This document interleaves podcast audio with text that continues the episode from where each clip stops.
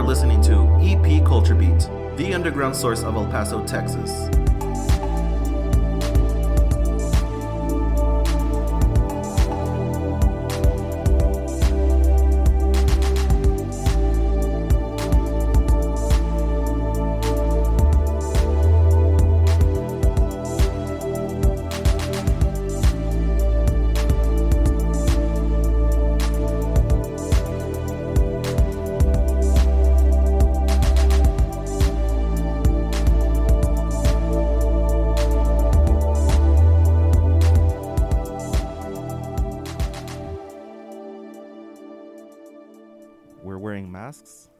Yes, we are. so gotta make sure that I'm. I know. Can you hear me? Yeah. How are you, dude? Pretty good, as good as it can get right now. Cool, cool.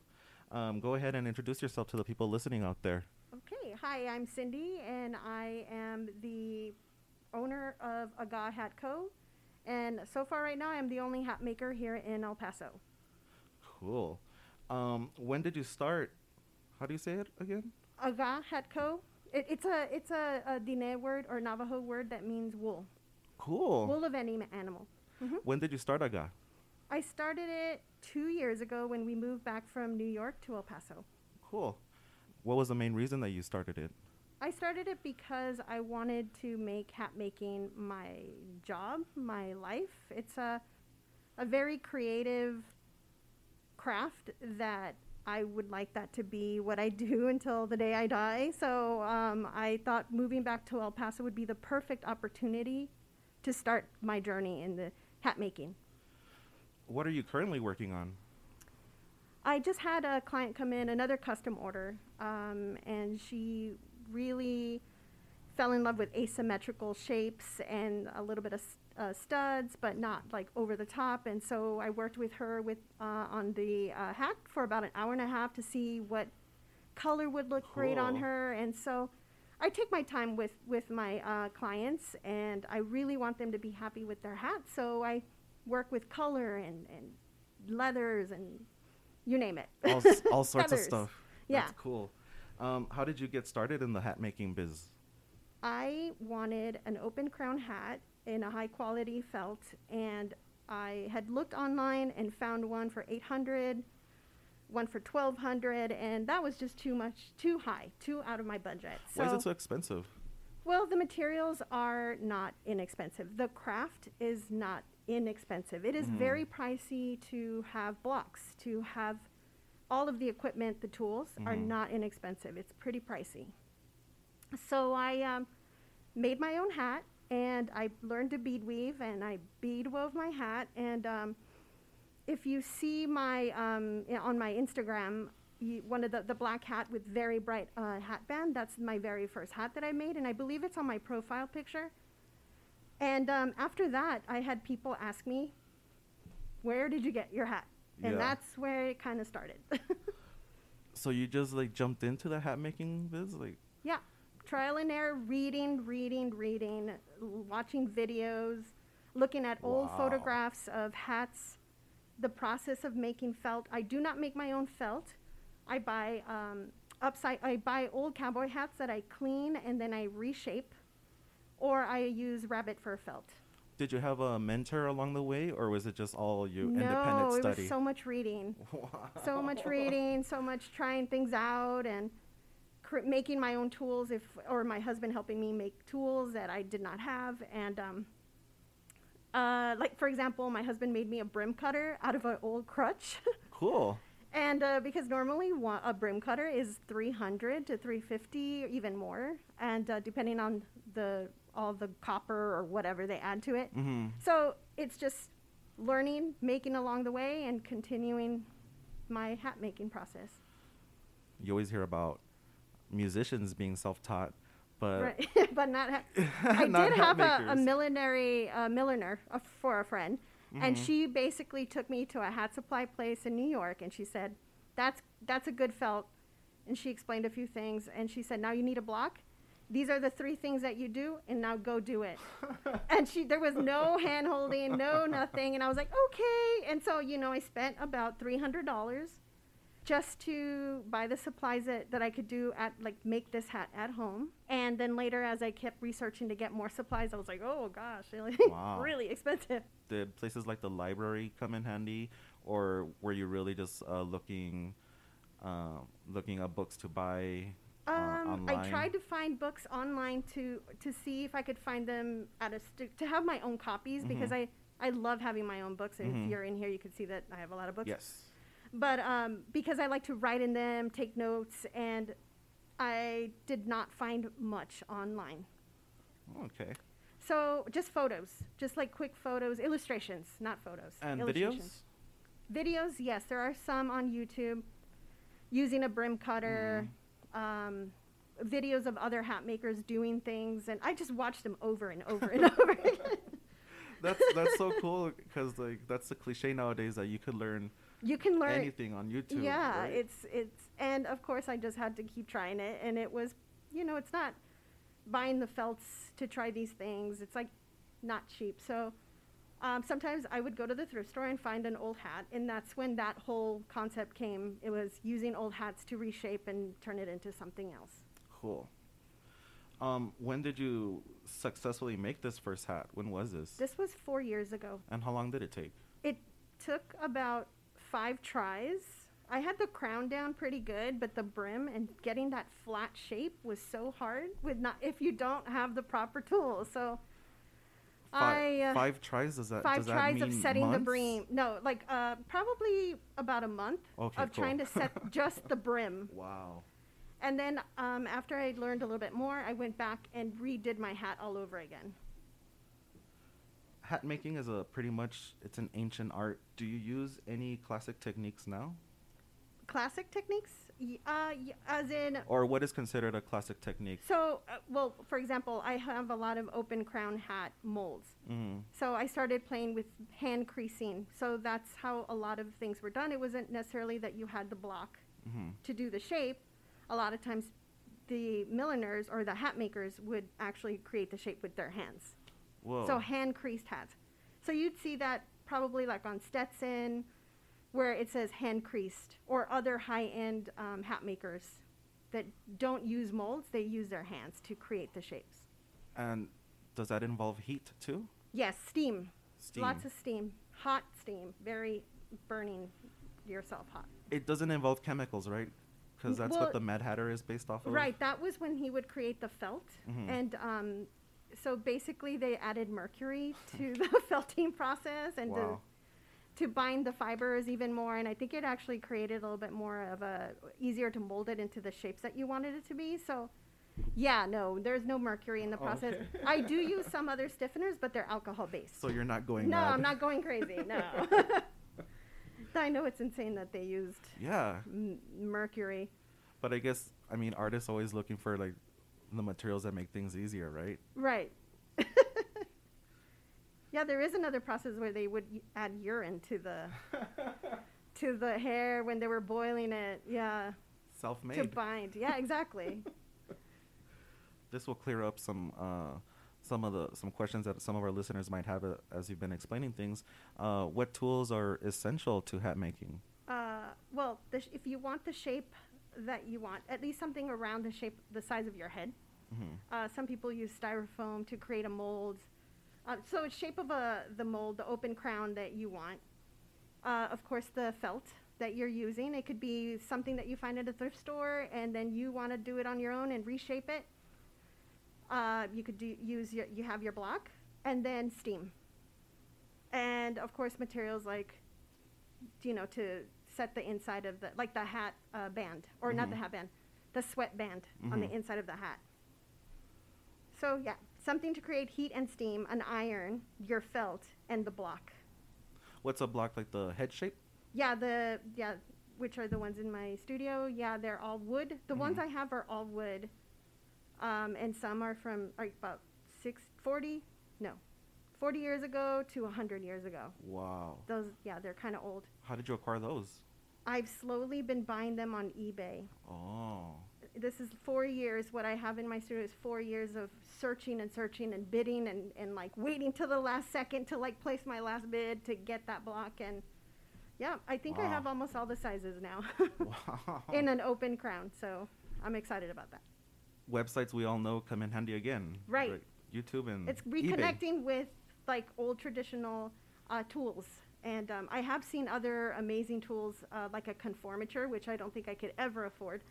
Uh, but they're like selling for three thousand dollars, and it's an original conformator, which is this device that gets placed on your head to show exactly what the shape of your head is. And I, I know. Sound, sounds a little bit dangerous. Well, it, it looks kind of dangerous. Yeah. It has like these weird pins, and then it just placed over your head, and then it just shows like your shape.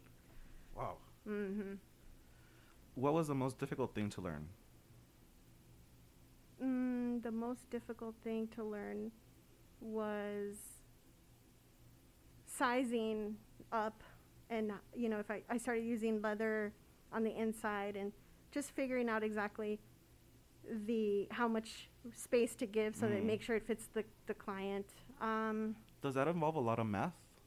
Yeah, I mean, it's not I mean, you have to measure. You measure. It's obviously. uh, the whole thing is measuring, and then every okay. The other hard thing. So with, there, with that goes the shape of people's heads. Mhm. That's very tricky to fit. If you know someone has a very round head, someone has a very oval head, someone has an oval head with dents in the front, and you could make a hat in the size that they fit, that is their size, but it doesn't necessarily always fit perfectly. conform to their weird Exactly. shaped head.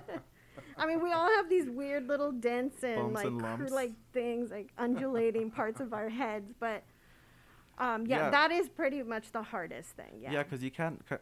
I guess you can measure that, but um, You- yeah, you yeah. can't. And sometimes I'll add leather on the inside so it actually squeezes in, and some oh, other so parts. it stays because it, it's that's the trick, right? For it to stay in. Right, and it it'll fit perfect, let's say here, but then they'll have indentions. Like you, you could stick your finger up because they have like these two dents near Mm. the temple.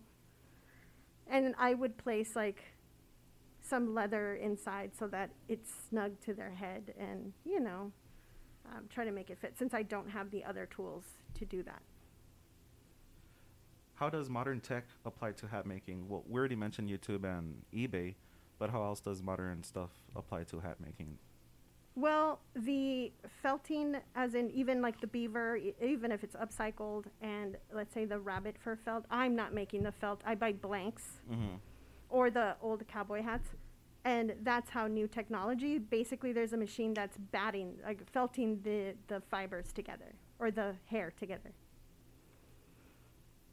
Um, can you elaborate more on buying old hats? Are they typically cheap or? No, because it's beaver. Mm-hmm. Uh, it's pricey, and um, I trying to source, trying to find it, and then not only you're paying for the hat, but you're also paying for the shipping, and so it's like also trying to bid and win a, a hat to sell, to reshape, to clean it up, and a lot of the times the ones that I buy are really beat up, and I clean them up. Whoa. Yeah. And so, is beaver pelt still made today? Is that Yes, but it's very. Um, I've looked into buying new beaver, but they're. I was put on a waiting list, so they're not just sending it all out everywhere. Not Mhm. everyone can just buy, and that's fine because I don't really want to. I was just Yeah. curious, how much is a beaver for like felt? Okay, let's use the what I had been doing with the wool hats. Let's use old beat up cowboy hats that need a new life. Upcycling, Upcycling. which is always good. mm-hmm. What materials or fabrics do you use the most? Well, with the hats, it's pretty much the felt, the either one, the Mhm. upcycled beaver or the rabbit, and leather, and beads. Leather and beading. You've mentioned a little bit about working with leather, but is that another thing you had to learn completely Yeah, by I- yourself? Le- leather braiding. I bought Yeah. books, um, and I read, and then I oh my, taking hours trying to get the per, like the leather in the right place so you don't see the back, it doesn't twist, and it looks nice and neat.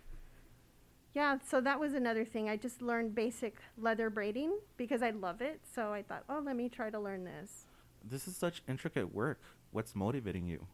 I always want to do new things.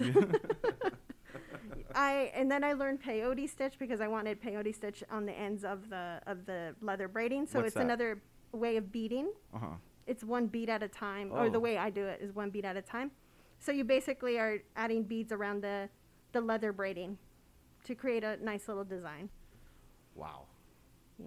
That's I'm always trying to learn something. It's a lot of brain work. Yeah. yeah. Brain work makes the brain happy. It yeah, right? Exactly. It does. Right. How long does it take you to make a hat now? It takes uh well the setting just the hat, it takes me about 3 days. And then I work on the hat band which can take if it has beading it can take me a little bit long like longer. But I usually tell my clients like give me 3 weeks Three weeks? Mhm. Whoa. Yeah. Especially right now since I'm just home, I work on that and beading, and yeah, so I I can actually balance things out so much easier now. Time management, folks. Yeah. Oh my goodness.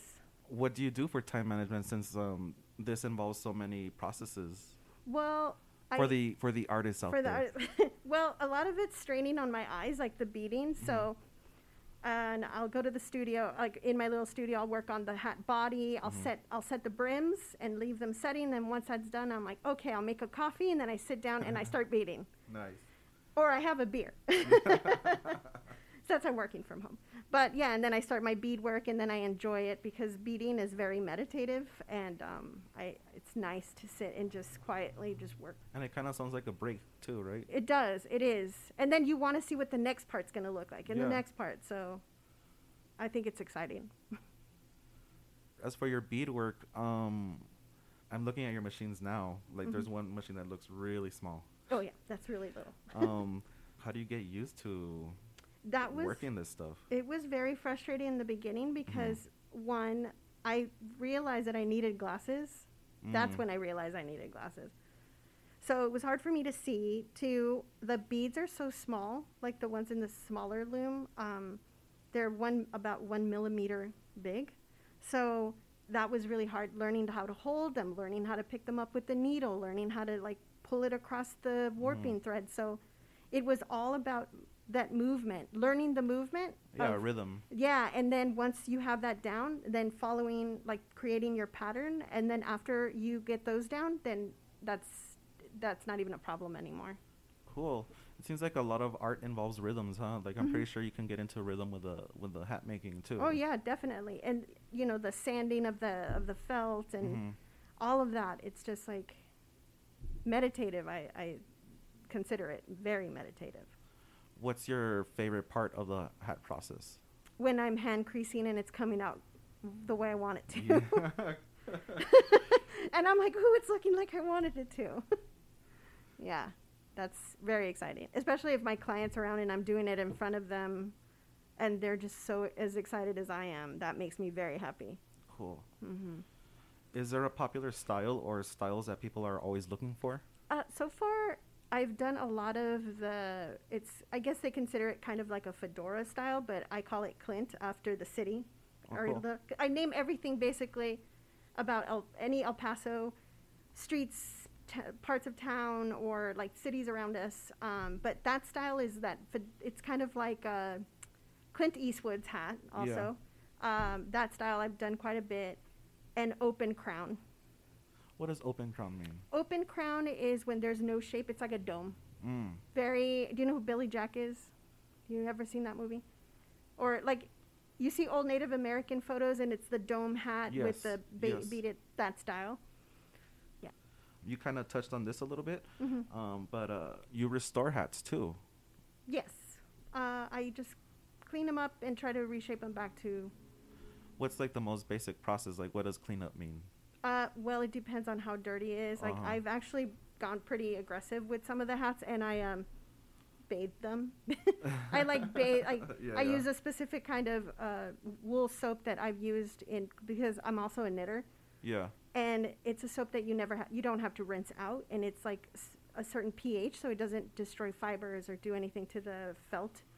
And so I'll clean them because they're very dirty. It looks like they were just thrown in a garage. So Yeah. I'll clean them up and then bathe them and then steam them, and you can easily I can reshape them back too. Does this like automatically increase the val- the value of those hats? It goes back up again Mm-hmm. because you've just did you've reshaped it, you've re, you've cleaned it, and you've Mhm. given it a new life. So now it's off to another person um, to give it another 50 years or more. Those felts can last a very long time if you take care of them. And why is it? Is it because it's an- animal skin? Right? It's animal Yeah. hair. Animal it's hair. just hair. Yeah, it's the hair. So high quality, even wool will last quite a long time. If you buy a Mhm. wool sweater and you take care of it, it can last you a lifetime. I- If you buy a synthetic sweater, it's going to look raggedy and old um, pretty fast. So that's why I use higher quality um, hair or fur felt because it will last. And I believe in qual- quantity over quality. I mean, quality, quan. Oh my God. Quality over quantity. I guess using felt does involve uh, does does it involve killing animals or yes, unfortunately, Uh-huh. the rabbit and the beaver. So that's why for the beaver, I so use those are the two upcycled. animals. Okay. And those are the higher. There's a. I've heard that they've used chinchilla, and that's absurd. Why would you ever do that to a Mhm. tiny little animal? But I use the beaver from old cowboy hats Mhm. because what's going to happen to that hat if it doesn't get sold on eBay? You know, is it just going to get tossed or continue deteriorating. Yeah, and I'd rather buy it and then remake it into something else. Okay, cool.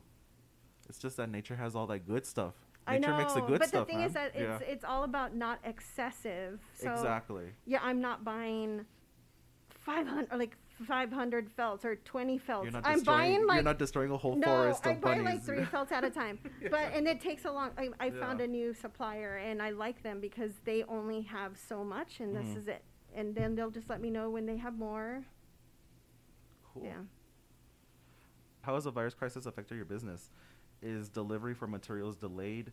Um, has there been a shortage of materials or tools? Uh, no, there actually has not. And then, of course, for a while I wasn't ordering anything because it was a little like as soon as the quarantine happened, um, I had not ordered anything until. Well, actually, that's not true. It, the new uh, supplier that I they had said that they would receive new felts in May, and they didn't receive them until June. Mm. And they're based out of New York, so that's why. And it's fine. Like I tell my clients, so you have to wait. You're gonna this wait. This is a different time, and Yeah. it's okay. You can you can use an upcycled hat. so the virus crisis has just delayed some stuff, but yeah. Mhm. cool. How does El Paso inspire you? Well, the people, one, two, the mountains, the sky. It just it makes me want to be those like scenes, like the sunsets and the Mhm. mountains and oh my goodness. Yeah, it's very inspiring. Um, coming from New York and being in a very like concrete world Mhm. and then coming here, it's just Nice. amazing. Not uh, it's not just the the sky and the mountains, but the people have been amazing. Mhm. And uh, the things that I've been able to do since I've gotten here, like I don't know if I would ever have been able to do that over there. Um, where can people find you on the web, and how can they order? They can easily go into uh, Instagram, which is agahatco, and or I have a website agahatco.com. Uh, either way, I am also on Facebook. I have a page for the, Cool. the under the same name, so you can message me there on Instagram and or via the or you could look at my website and message me through there. And I usually take appointments, and of course, everything Cool. is wearing a mask and. Um, I don't have many people in my house. Okay. I'm like, uh, scary times. Very. Mhm. Um, is there anything else that you'd like to add? to be a part of your podcast is. I thought before when I saw your Instagram, I'm like, I wonder if they'll ever ask me to be on their podcast. Well, let's see. And then, like, seriously, I thought this two weeks ago, and then you sent me a message. I'm like, it happened. Whoa. Manifestation. yeah, I was like, That's very cool. yeah. So that's Um, yeah, I think there's a lot of entities in El Paso that that look at each other from afar and hmm let's message each other a lot more folks. yes, exactly. Thank you so much for being on the show. Thank, you so you. so much. Thank you for having me. Awesome.